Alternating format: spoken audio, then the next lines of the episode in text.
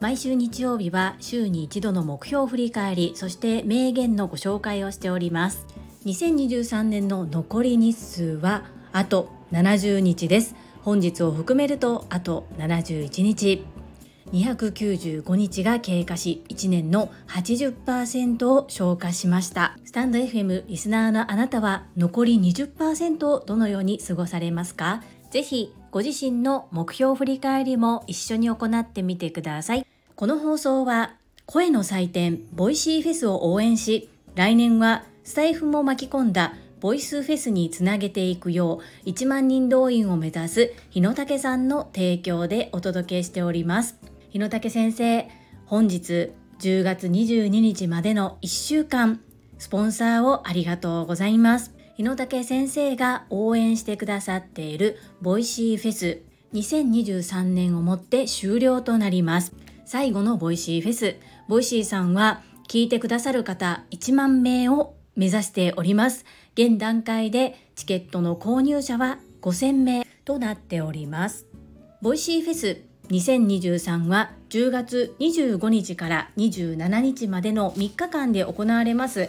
もちろん終了後にアーカイブを購入することもできるのですが現段階で購入しているからこそのお得な特典もあります。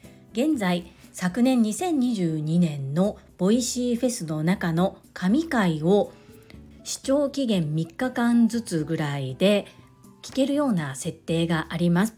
私が昨日拝聴させていただいたのは大河内薫さんと伊藤洋一さんの対談でテーマは私たちで世界を変えるです。57分にもよる対談ですのでこれを超二言でお話しさせていただくと一つ目夢を語る方を承認する。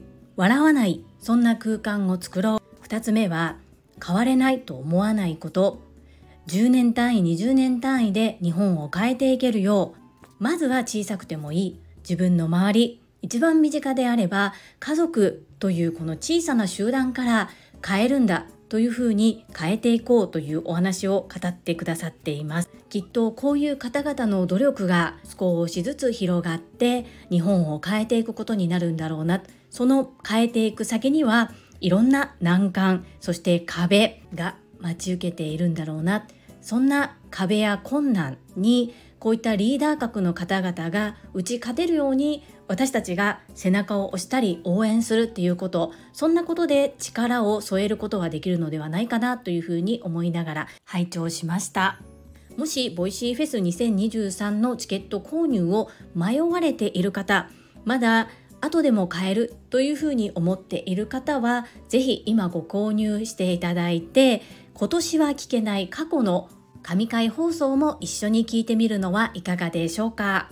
購入サイト概要欄にリンクを貼っております。是非見るだけでも見ていただけたらなと思います。どうぞよろしくお願いいたします。そして1週間2回目のスポンサーをしてくださった日野武先生本当に本当にありがとうございます。ボイシーフェスの応援、そして私の応援をしてくださっていること、心より感謝申し上げます。そんな日野武先生のスタンド FM のチャンネル、日野武頭の整えの頃、こちらも概要欄にリンクを貼っております。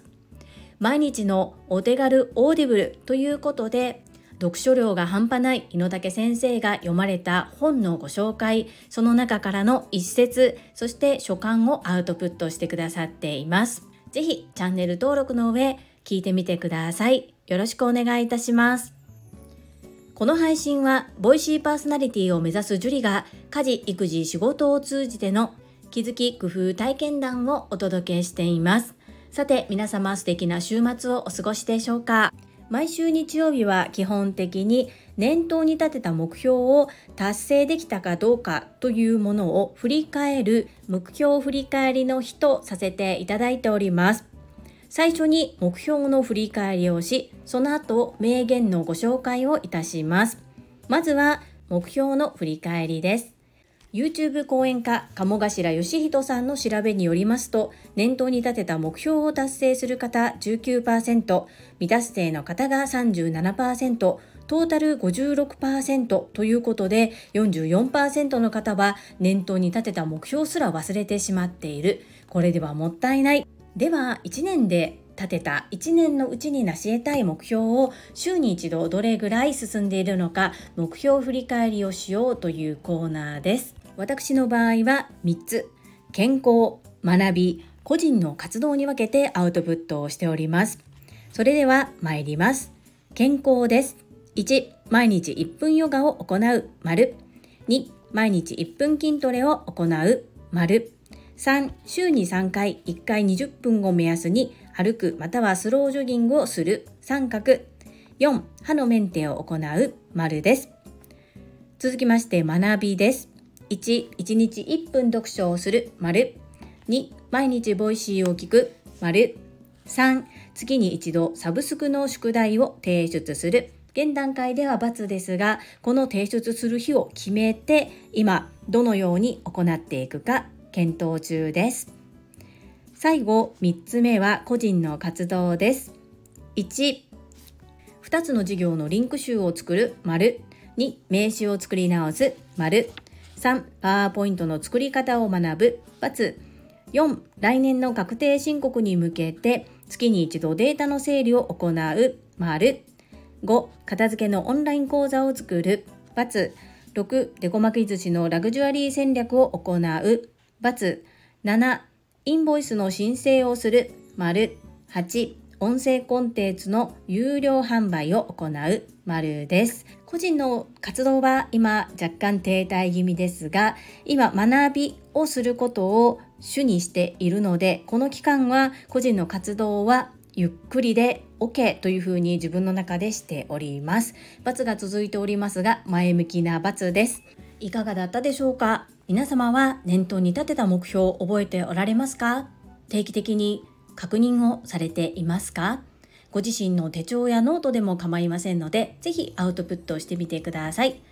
書く場所がないよという方は、私のこちらのコメント欄をご活用いただければ、私の声で読み上げさせていただきます。はい、そして今回の名言のご紹介は、ソフトバンクグループ株式会社代表取締役会長兼社長でいらっしゃる孫正義さんです。きっとたくさんあると思うのですが私が見つけた9つの名言をご紹介させていただきます。1最も重要なのは1番目が志と理念。2番目がビジョン。3番目が戦略である。2失敗を恐れずにいろいろな手段を次々に試していれば必ずどこかで当たるのである。3究極の自己満足は人に喜んでもらえることである。4 10秒考えてもわからないものはそれ以上考えても無駄である。5どの分野で事業をするのかで将来の半分は決まります。6ソフトバンクは1億2億と数えてビジネスを運営していくようになる。豆腐屋の心意気と同じである。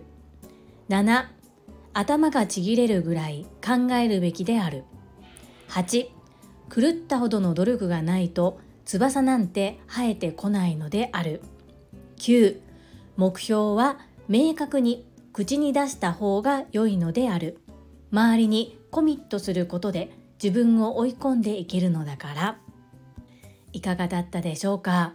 ごもっともだなというふうに思いながらうんうんうなずきながらそして分かりやすいだけれどもなかなかできていないことも多いなと思いながら読ませていただきました。この配信が良かったなと思ってくださった方はいいねを継続して聞いてみたいなと思っていただけた方はチャンネル登録をよろしくお願いいたします。皆様からいただけるメッセージが私にとって宝物です。とっても励みになっておりますし、ものすごく嬉しいです。心より感謝申し上げます。ありがとうございます。コメントをいただけたり、各種 SNS で拡散いただけると、私とっても喜びます。どうぞよろしくお願い申し上げます。ここからはいただいたメッセージをご紹介いたします。第786回雑談子供や親としっかり向き合う時間を作っていますか？こちらにお寄せいただいたメッセージです。ゆっきーさんからです。樹里さんこんにちは。りんちゃん10歳のお誕生日おめでとうございます。クラッカー。ママとお兄ちゃんと一緒に公園に行けて美味しい美味しい手作りケーキを食べれてとても楽しい嬉しい誕生日になったのではないでしょうか。10歳ですか。懐かしいです。我が子が10歳の時学校で2分の1成人式をやってくださってそれはそれは感動でした。今はそんな感じで学校でやってくれているのかな。もしそんなイベントがあったらぜひ参加してみてください。ゆっきーさん温かいメッセージありがとうございます。2分の1成人式私も周りから聞いたことがあったのですが我が家の子供たちが通っている小学校は2分の1成人式というイベントはありませんでした。長男の時もなかったですし今次男の時も特になかったです。ですが10歳なんだかね初めて2桁の年になるということで感慨深いものがあります。